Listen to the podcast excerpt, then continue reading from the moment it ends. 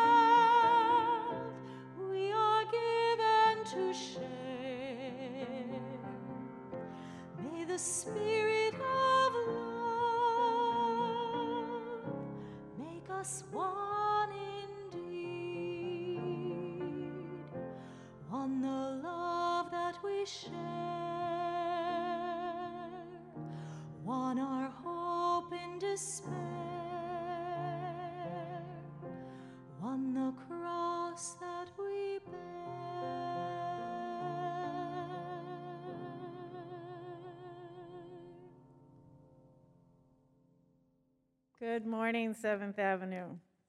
It is a pleasure to be here with you.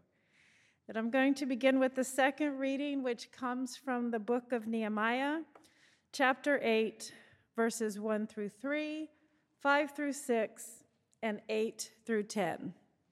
And good morning to everyone on Zoom as well. All the people gathered together in the square before the water gate.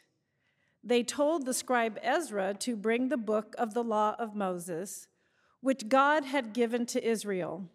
Accordingly, the priest Ezra brought the law before the assembly, both men and women, all who could hear with understanding. This was on the first day of the seventh month. He read from it facing the square before the water gate from early morning until midday, in the presence of the men and the women and those who could understand. And the ears of all the people were attentive to the book of the law. And Ezra opened the book in the sight of all the people, for he was standing above all the people. And when he opened it, all the people stood up. Then Ezra blessed the Holy One, the great God, and all the people answered, Amen, Amen, lifting up their hands.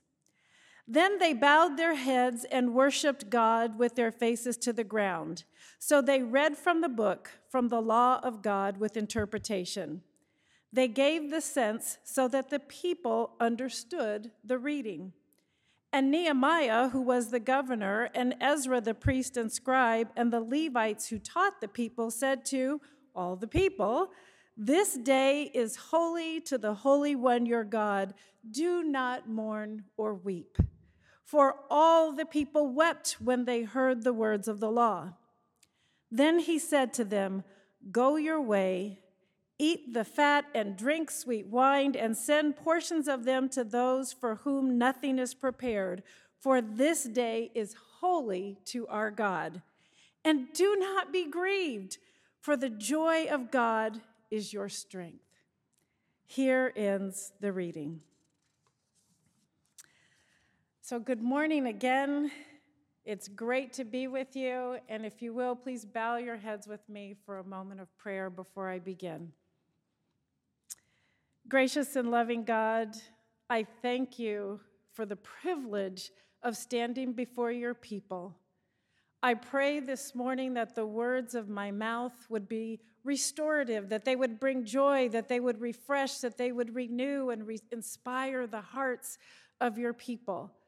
And if there's anything about this preacher that is distracting, give your people the strength and the gift to look past me, to see you, and to hear from you. We ask these things in the name of your Son, Jesus Christ. Amen.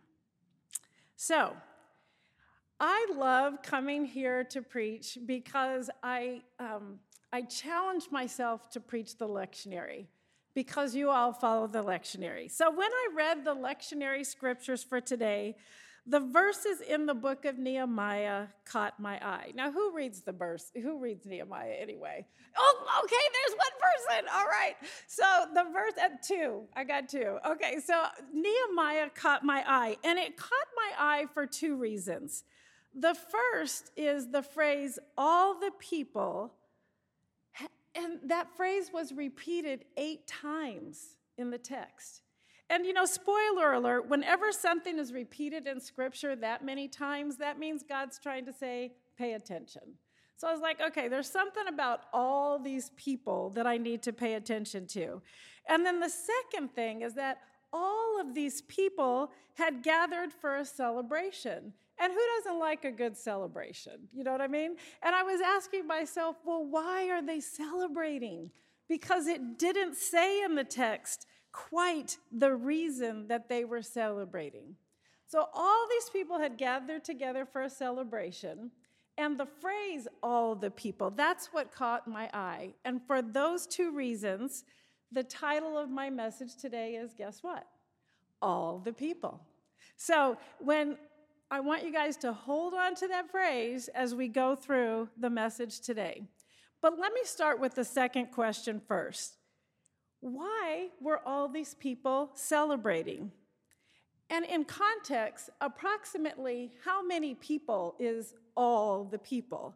So, in this context, if you look back in previous chapters, you'll find out that when they said all the people, they meant 42,360 men of Israel and all their households. That was the number of people that had been counted who had returned to Jerusalem from bondage in Babylon. So then I had to go back even further to chapter one to get a sense for what was going on. And this is where I learned that at the beginning of chapter one, Nehemiah was in Persia serving as the cupbearer to the king. And somewhere around that time, his brother Hananiah came to visit him. And you know how brothers and family members are when they get together. How's it going back home? So Nehemiah questioned him. He said, Hananiah, how's it going for the Jews that survived that have returned from Babylon? How's the city doing? And Hananiah reported this the survivors there in the province who escaped captivity are in great trouble and shame. The wall of Jerusalem is broken down, and its gates have been destroyed by fire. I can't imagine a worse report. And Nehemiah's response was that he wept, he mourned, he fasted, and then he prayed. And when he prayed, God gave him a purpose, put a purpose on his heart. God gave him the purpose of rebuilding the wall in Jerusalem. So Nehemiah was in the presence of the king. And the king said, You look very sad. He said, My hometown, my people are in shambles and they need help. So, with the favor of the king, Nehemiah was appointed governor of Judah and he was granted his request to travel to Jerusalem to rebuild the wall. Now, when he got to Jerusalem, in the night, Nehemiah went out by himself and took a look around to see exactly what was going on. And he did something that I love to try to do whenever I come to a new location. He surveyed the scene before he made a scene. He wanted to figure out what was going on. He had had a report, but he wanted to see it for himself. So after he surveyed the scene, Nehemiah met with all the people the Jews, the priests, the nobles, the officials, and anyone else that was available to do the work. And he said this to them You see the trouble we are in how Jerusalem lies in ruins with its gates burned. Come, let us, let us rebuild the wall of Jerusalem so that we, we may no longer suffer disgrace. Then they said, Let us start building. So they committed themselves to the common good, to unity of the purpose that Nehemiah had been given. Nehemiah prayed, he knew what his purpose was from God, and he set that purpose before the people, and they all agreed to join in that purpose. Everyone participated. Everyone, including Nehemiah. Nehemiah, who was the governor, was a servant leader. He was out there building the wall right alongside the people. And I love the people that are mentioned in the text. When I say everyone, they mentioned priests, perfume makers, Levites, goldsmiths, sons, daughters, and merchants. Everyone, everyone was involved in this purpose. They were unified in working on this purpose. And the other thing that's so beautiful in the scripture was it's personal. It became quite personal. For the most part, each person made repairs on the wall in front of their own house. The perfume maker built from in front of his house to the goldsmith's house. The goldsmith built from his house to the next person's house. They didn't have to leave home to participate in the rebuilding of the wall. They didn't have to leave home to join in unity with this purpose. And together, they made progress because they worked together with one another with all of their heart. So, with the help of their God, working together in unity of purpose, they rebuilt the wall in 52 days. The people made more progress working together as a community in unity than any individual could have ever made alone. Now, that is something we're celebrating. Wouldn't you agree? Okay, I see a couple head nods. So I want you to take a moment and think back on the last major event in your life that you celebrated. What was the last major event in your life that you celebrated? You have that in mind? Okay. Did that have elements of Nehemiah's blueprint?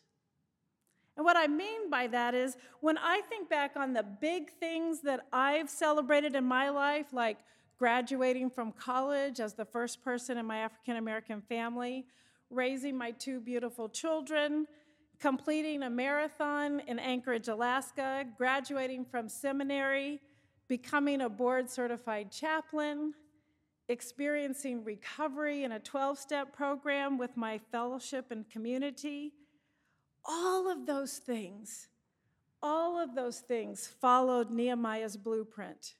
It started with prayer, hearing God's purpose, joining together with other people where we all participated together, and I did my personal part. And then together we made progress greater than we could ever ask for, dream of, or imagine. And then always we celebrated with one another. Now, I'm a practical theologian, and I'm the one who's always asking, what does this mean in our context today? And you might be asking, why should I stay awake for the rest of this sermon? Okay, so the answer lies in pairing Nehemiah's blueprint with the phrase, all the people. And remember that phrase, all the people appeared eight times, eight times in our text today. The key word being all, not some, but all. So, all 42,360 men of Israel and their house, households, all of the people gathered, all of the people worshiped together, the text told us today. All of the people listened to Ezra as he taught from the book of the law. All of the people wept when they heard the words of the law. All of the people celebrated together the progress they had made as a result of working in unity together to accomplish God's purpose. All of the people, not some, all. Now, in the first reading today in 1 Corinthians chapter 12, verses 12 through 31, the reader, the writer used the human body as a metaphor for why we need all of God's people. And that means each and every one of you. Not some, but all. If you're sitting here today, you're included in that all, okay? And the writer wrote The human body has many parts but the many parts make up one whole body. So it is with the body of Christ, meaning God's people. If one part suffers, all the parts suffer with it. And if one part is honored, all the parts are glad. All of you together are Christ's body, and each of you, each and every one of you, is a part of it. Now, think about the body for a moment. Think about your body. There are five vital organs that you need to stay alive. The first is the brain, because that's our control center, it tells everything else what to do. The second is the heart that pumps blood to the entire body. The third are lungs, which oxygenate the blood.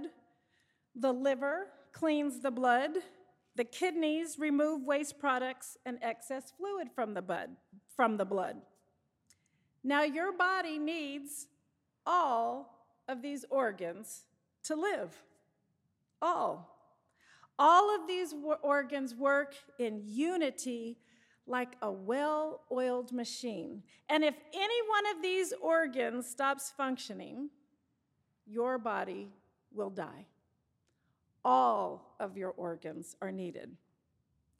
Now, each and every one of you are part of a variety of communities. Some of you are single, some of you may have a partner or a spouse. You're in family units, sometimes workplaces, schools, friendships, and faith communities. I just find myself wondering what would our world look like? What would it be like if each and every one of us, all of us, were following Nehemiah's blueprint in all of our communities? Prayer, looking for that purpose from God, people coming together in unity of purpose, participating in that purpose by doing each of us our own personal work in our own circle of influence. I don't have to go far. It's right next door to me where my neighbor is. It's when I get on the bus in the morning. It's when I go to the workplace. Wherever I am, there is work to be done. And then there would be progress and celebration.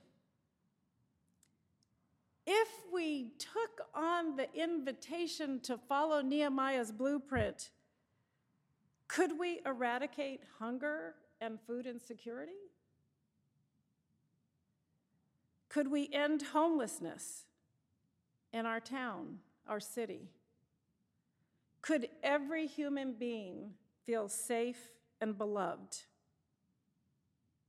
Could we dare to dream that our world could truly become heaven on earth? So, Seventh Avenue. This is my invitation to you at the beginning of 2022.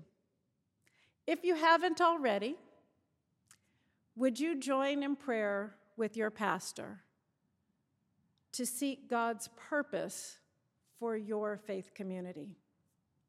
And when, not if, when that purpose is revealed to you from God, will all of you each and every one of you.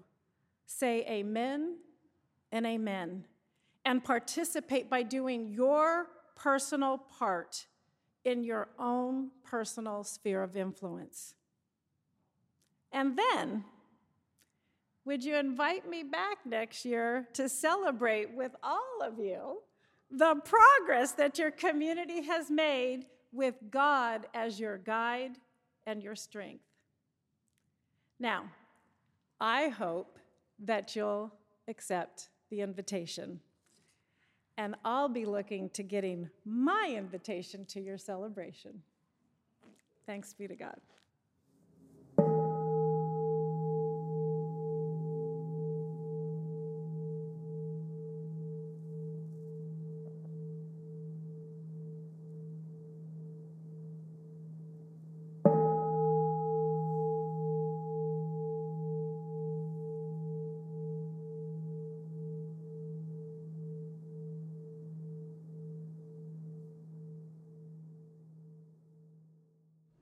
Send my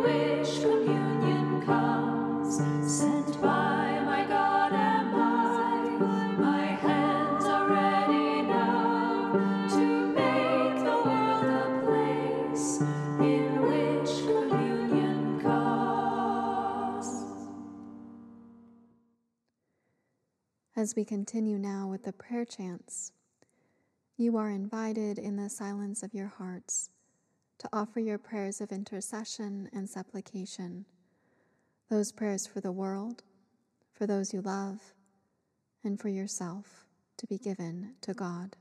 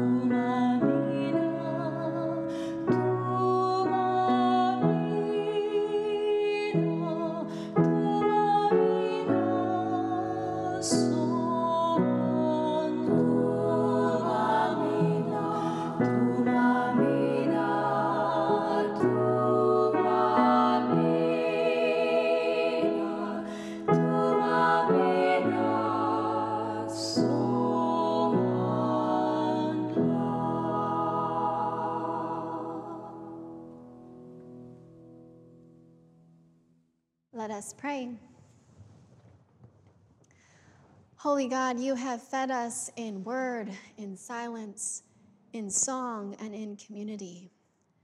And for that, we give you our thanks and praise. Amen. Go forth this day as essential members of community and dare to believe this place could be heaven and earth and make it so. And may the grace of God who created you in love, the peace of Christ who teaches it is possible to be love, and the power of the Spirit who calls you ever forward into new experiences of love be and abide with you this day, this week, and evermore. Amen.